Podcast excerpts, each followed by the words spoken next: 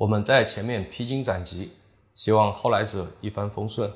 欢迎收听本期子木电商，我是大家的主播大海。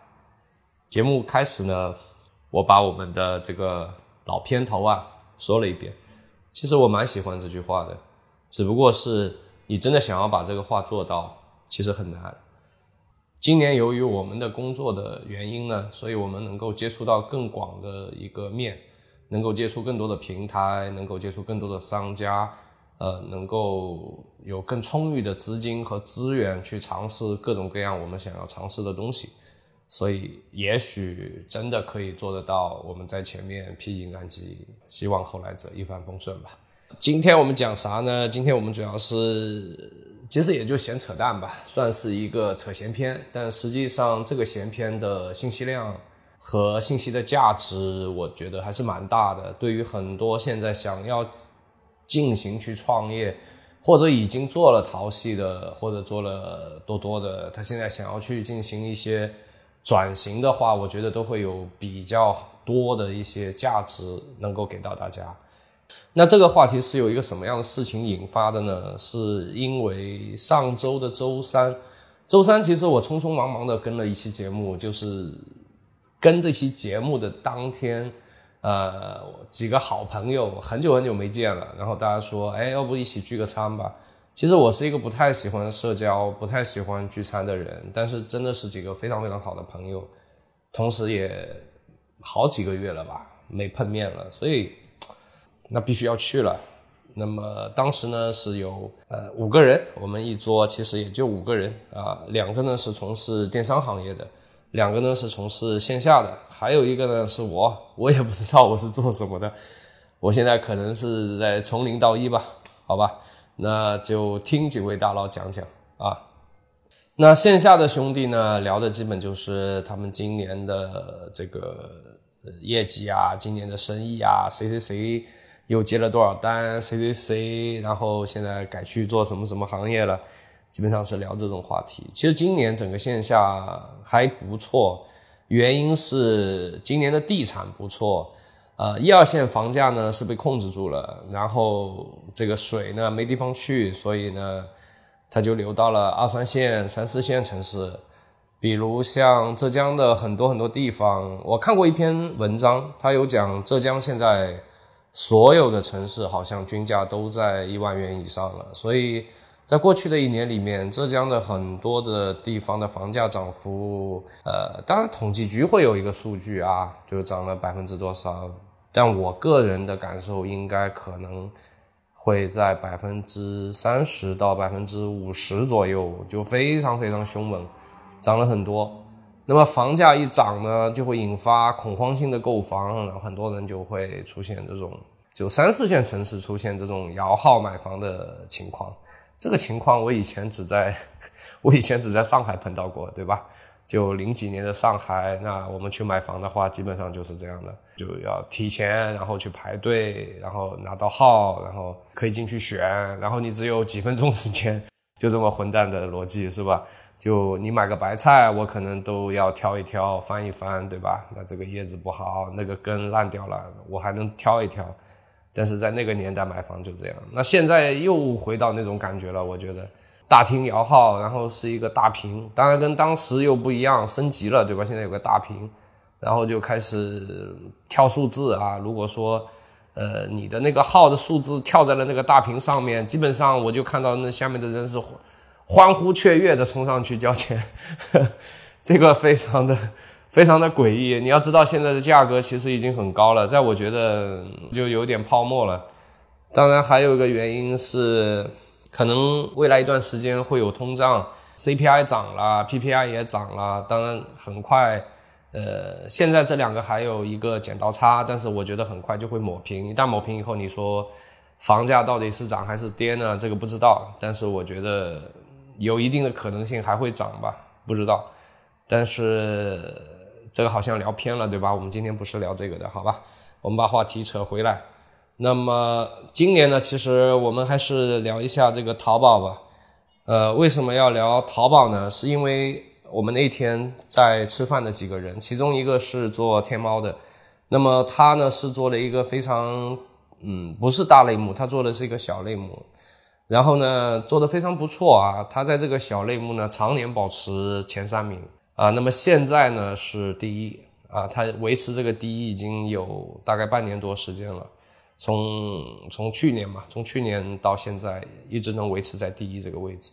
但是呢，他也在跟我吐槽说，在过往的这个他如果是能干到第一名的话呢，他和第二名的差距是很大的。就第一名跟第二名的销售额，对吧？然后交易指数这个差距是很大的。就时间越往后啊，就是现在的一个情况，就是两者之间的差距越来越小了，这是现在的一个情况。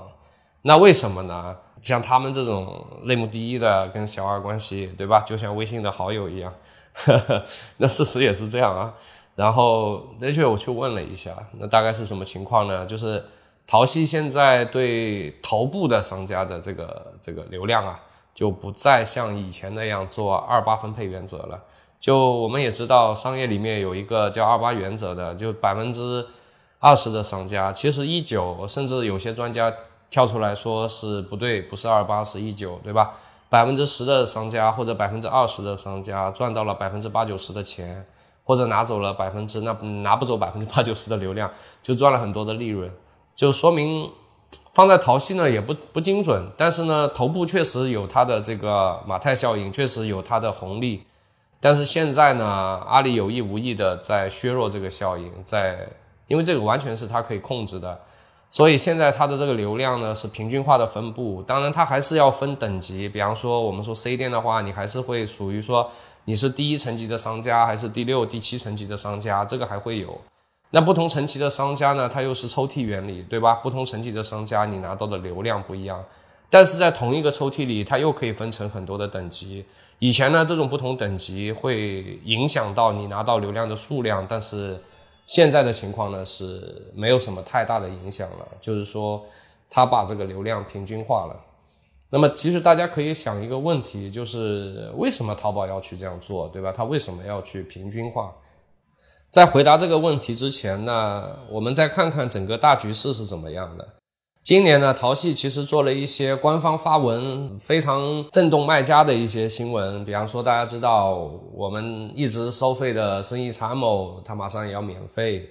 天猫呢，是从这个申请的这个审核制改到了现在的试运营制，对吧？就天猫以前是高不可攀的，大家可能会花个几十万。那我们也卖过店，对吧？卖个几十万很正常，对，你就申请下来，然后再倒个手，几十万到账。那么现在呢，这个肯定就做不了了，对吧？现在这些东西都不值钱了，所以对于淘系来讲，它是有意无意的正在放低它的门槛，让更多的商家能够冲进来一起来玩。另外一个呢，就是它没有发文的，这个你只有跟那个商家去沟通才会知道的，就是它的头部流量开始平均化分配。以前是市场体制的，现在是计划体制了。讲到这个呢，大家可以想一想，为什么会这样？你想，是不是经济也是这样的？比方说，我们在物质极丰富的情况下，我们更推崇的是市场经济体制，对吧？就是充分竞争。然后，如果说是做的优秀的人，他就理应，呃，有马太效应，理应。可以赚更多的钱，理应它应该是二八一九，没问题，没毛病。但是在物质匮乏的年代，大家想一想，就是就我们时光倒流很多很多年以后，是不是那个时候，你像我就是一个八零后，我小时候是见到过粮票、布票这种票的，它不是一个市场体制，它是一个配给制，就是你们一户人家能有多少东西。啊，不是说你家有钱就可以无限量的买，不是这样的，是由政府给大家做配给的。因为在那个特殊的年代，物质还不够丰富。如果说不做配给的话，这就会导致呢，财富多的那户人家呢，当然还是能够吃饱喝足，是吧？但是会导致下面一大批人会饿死，所以必须要进行干预，必须要进行配给制。那么现在阿里为什么也要进行配给制了呢？其实大家想想，对吧？就说明它的流量有点吃紧了，就是说大家有更多的时间拿去不逛淘宝了。那么大家可能会，或者说哪怕我逛淘宝，我也是在逛淘宝的直播。大家拍脑袋想想，或者你不用想，你看着身边的情况就知道，大家更多的时间去刷抖音了，去刷快手了，看看朋友圈，都是就太多的方法去杀掉你的时间了，或者是现在打打游戏，对吧？太多太多的这个呃机会能够把你的时间杀掉了，所以大家时间越来越不够用。当然，这个对于淘系来讲的话，就是它的流量不是那么的充沛了。所以在这样的情况下，如果我还给头部这么大的流量的话，就导致啊旱的旱死，涝的涝死，对吧？所以它要进行一定的干预，并且由于说它的竞争环境开始恶化了，所以官方进行了一定的减免税收的行为，比如说生意参谋，我就给你们免费了，对不对？不增加大家的负担。就比方说我们在疫情期间。我们政府也给企业进行了减免税收，同时呢，啊，我们也给这个企业做了一个非常低息的一个贷款，其实是一模一样的。你可以把一个大的社会环境就看成，比方说一个国家就是一个大的社会环境。淘宝到今天为止，它完全像一个小社会一样，对不对？就是说，所有的这个商家在上面，如果整体的环境不太好，外部。啊，抢夺了很多的资源的话，那他肯定要进行一定程度的干预，去让这个经济体更好的运营下去，大概就是这样。那么我聊到现在呢，可能有些小伙伴会说，那大海，你既然这样说的话，是不是意味着我们做淘宝的就关店算了，是吧？呃，或者说我在外面观察了很久，我一直想要去做，那你的意思是不是现在做不了了呢？呃，也不是，你可以听我再细细的给你分析一下。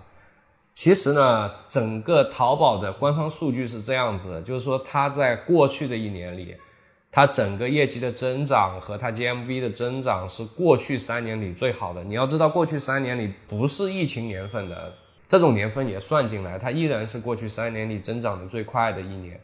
所以说，并不是说淘宝不行了，淘宝行。但是我们还要再细挖一下的话，就是看一下淘宝到底哪些类目它是有一个快速的增长，哪些类目它呃受到了一定程度的影响。所以这个我们还需要细挖一下。增长部分呢，大概是这样子，就是淘系现在的直播增长是一大块，这个相信我不说，大家都能猜到。其实要跟大家报告的呢，是它的第二块增长途径，就是它的非标的细分类目。啊，众多的非标细分类目都有了一个非常不错的增长。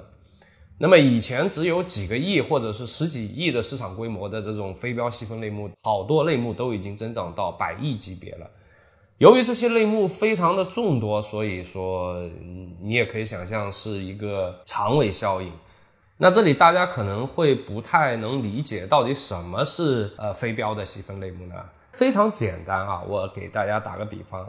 我不知道大家在疫情期间有没有看到过一则新闻，它讲的其实就是那个很多的商家就卖锦鲤的啊，呃，然后在淘宝就卖爆了。当然，锦鲤就是个明显的、典型的非标类目，因为每一条锦鲤都是不一样的，你在这个世界上找不到两条一模一样的锦鲤，这就是一个典型的。还有就是定制类的，像柔性化啊生产的那种工厂。它可以给你定制生产，打比方很多东西，比如说像餐厅里的烟灰缸啊，然后定制的打火机呀，定制的碗筷呀，公司的工作服啊，啊，包括是装饰画呀，这种都可以进行一定程度的定制，包括扑克牌呀，对不对？就是说，在这个社会呢，就是越来越多的年轻人追求个性，追求特立独行，追求个性张扬的这种消费观念啊，会推动这一大块的发展。但我这里只是举了一些例子啊，实际它这个细分类目不止这些，非常非常的广。所以说，现在到底适不适合做淘宝，适不适合做天猫，其实是适合的，关键是要看你是做什么类目的。如果你做的是目前抖音、快手、小红书、拼多多、京东大量铺货的那种类目的话，那么你的日子可能不太好过。呃，非常简单，只要他们在那里开着，整体的市场需求量基本还是这个样子，对吧？但是由于进来分食的人会越来越多，所以整体淘宝的这个大体量啊会被其他的平台给抢走。那么目前呢，这个电商平台，你说它还有多大的增量吗？其实没有了。早些年的时候，每年的这个增长差不多在百分之几百，百分之一百多都觉得不好意思。那么你说现在还有没有这么大的增长呢？那是肯定没有了。现在除了直播电商是有一个很大量的增长，要看平台了，不同的平台增长量不一样，但基本能保持在百分之好几十的增长。那么商铺类的这个流量基本不减少，已经阿弥陀佛了。所以如果你还做了一个被众多平台瓜分的这个类目的话，那这个日子确实是不太好过的。那大家可能会说，那什么样的东西是啊抖音、快手、拼多多、京东、小红书经常会卖的呢？那你自己打开看一下就知道了。或者说你在选定了一款产品以后，你就跑到这个其他几个平台去看一看。第一个，其他几个平台有没有；第二个，其他几个平台的销量和淘宝对比的话啊大不大啊？或者说你可以清晰的看到。啊，其他的平台抢掉了淘宝多少的量啊？这个基本上你在确定类目以后，你是可以看得到的。当然，既然聊到这里了，那我们就要说，如果你是做一个非标品的这个电商的话，那实际现在的直播电商对你造成不了什么影响。为什么呢？我们打比方，你可以想象，在一个直播间里，你拿出一条 T 恤，你说啊，我们家可以做定制啊，然后我可以给你印什么图案啊，大家赶紧去拍。那拍完以后，你的客服肯定就炸裂，对吧？因为你来不及同一个时间里面，你的客服不可能一下子服务那么多的用户，他不可能一个的给你服务的过来。基本这个图案由客户递交给你，然后你这边做排版，排完以后，你还要给客户看过效果图以后，你才能够下单去制作。所以这个直播是比较难的。当然你要看要看类目啊，啊，或者说有一些是做手串的。我也看到过一些定制类的，那服务非常到位，对吧？他会非常详细的给你看各种各样的图案，然后你可以想讲出你的想法，然后他给你根据你的想法呢，再给你一些参考图案，然后你最终再去选定。但选定图案以后，你还可以进行微调，所以这种都是非常尊贵的一对一服务，所以不可能在一个直播间里，我说我一对几万、几十万这样子，可能就服务不过来。所以，像这种类目都是可以做的。这种类目最大的好处是，现在的新的赛道，像直播这一类的，对它产生不了任何的冲击和影响。那么，这种类目你还是可以做的，并且这种类目放淘宝做是非常合适的。大家知道，其实拼多多的量是很大的，但是拼多多的量也是会集中在某些类目，它不是所有的类目都会放量，有些类目还是淘宝。占据着绝对霸主地位，就是我刚才说的那种百亿级的，就从十几亿成长成百亿级的那种细分类目，像这种类目你来淘宝做会非常的合适。那么另外一块就是说，如果我做了淘宝，但是呢，啊，我心里又有点不甘心，我觉得我是不是有可能我再做一点别的什么电商平台啊？因为现在本来就是全域流量的运营，如果我还是 all in 在把所有的鸡蛋 all in 到一个篮子里，我可能有些担心，那怎么办？那其实顺着我们刚才那个话题说，如果你是做非标类电商的，那特别简单，你还应该去做哪个平台呢？抖音它是做公域流量的，它主要的并不是做非标，它主要还是做标品。那谁是做非标呢？其实就是快手，对不对？但是快手如果你要去做，那你就必须要有一定的自媒体运作的经验。但如果不会的话，我觉得问题也不大，慢慢慢慢的，你只要去尝试，你慢慢慢慢你就会了。这有这有多难呢？其实也不难。所以，如果你要去现在去做一些创业，那第一个我会建议，如果你还在做标品跑量的那种，第一个就是我觉得你可能要准备很多很多钱。如果你不准备很多资金的话，你可能很难挤得进去啊。第二个呢，就是你的风险也会很高啊，而且你基本上也要考虑好，你肯定要全域流量去运作的，不然的话，现在整个流量分配就是这样子。对于标品类大类目。啊，所有的电商平台都看着呢，大家都在抢，所以现在，呃，如果说你这几点都能做到的话，那我觉得也 OK，没问题。不然，对于大多数的，或者说对于绝大多数在听这个节目的听众朋友来讲的话，我觉得大家可以着眼一个非标类的产品，啊，当然你还要考虑好，你在这个类目上是很有竞争优势的，啊，不论是在研发、生产、品控。啊，成本控制等等这方面都是比较有优势的，那 OK，你就可以来做了。那如果要做的话呢，我觉得第一个啊排第一位就是你所有的时间和精力花的最多的平台，毫无疑问还是淘宝。那么第二个应该是什么呢？我觉得第二个你可以考虑是快手。如果你是做飞镖啊，我可以去我可以建议你去做快手放第二位。那么第三位呢，我建议是抖音电商啊。如果不是的话，那我觉得把抖音放到前面来会比较合适一点。那其他的话呢，就是说你也可以同时往啊多多呀、京东要不就算了是吧？往多多铺一点货，那我觉得这样就会比较的好。所以今天这个话题呢，其实聊了些什么呢？其实也就是通过那餐饭局，当然我们在饭局上聊了很多，呃，这么多年来啊，我们做电商呃也做了有十来年了吧，对吧？从刚开始啊多么好赚钱，然后到现在啊，然后。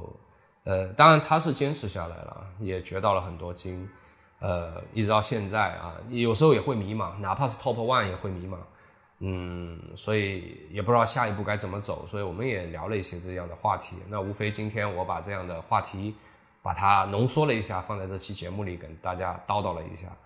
那么实际任何一个时代，我觉得都是有机会的，关键是看你怎么去分析。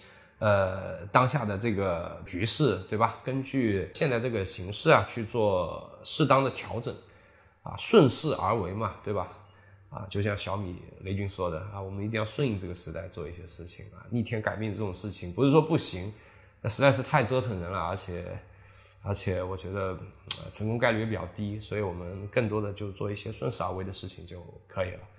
好吧，那今天我们总结一下，就是说，如果你现在想去做电商，有没有机会啊？我的答案是有，但要看你做什么样的类目啊。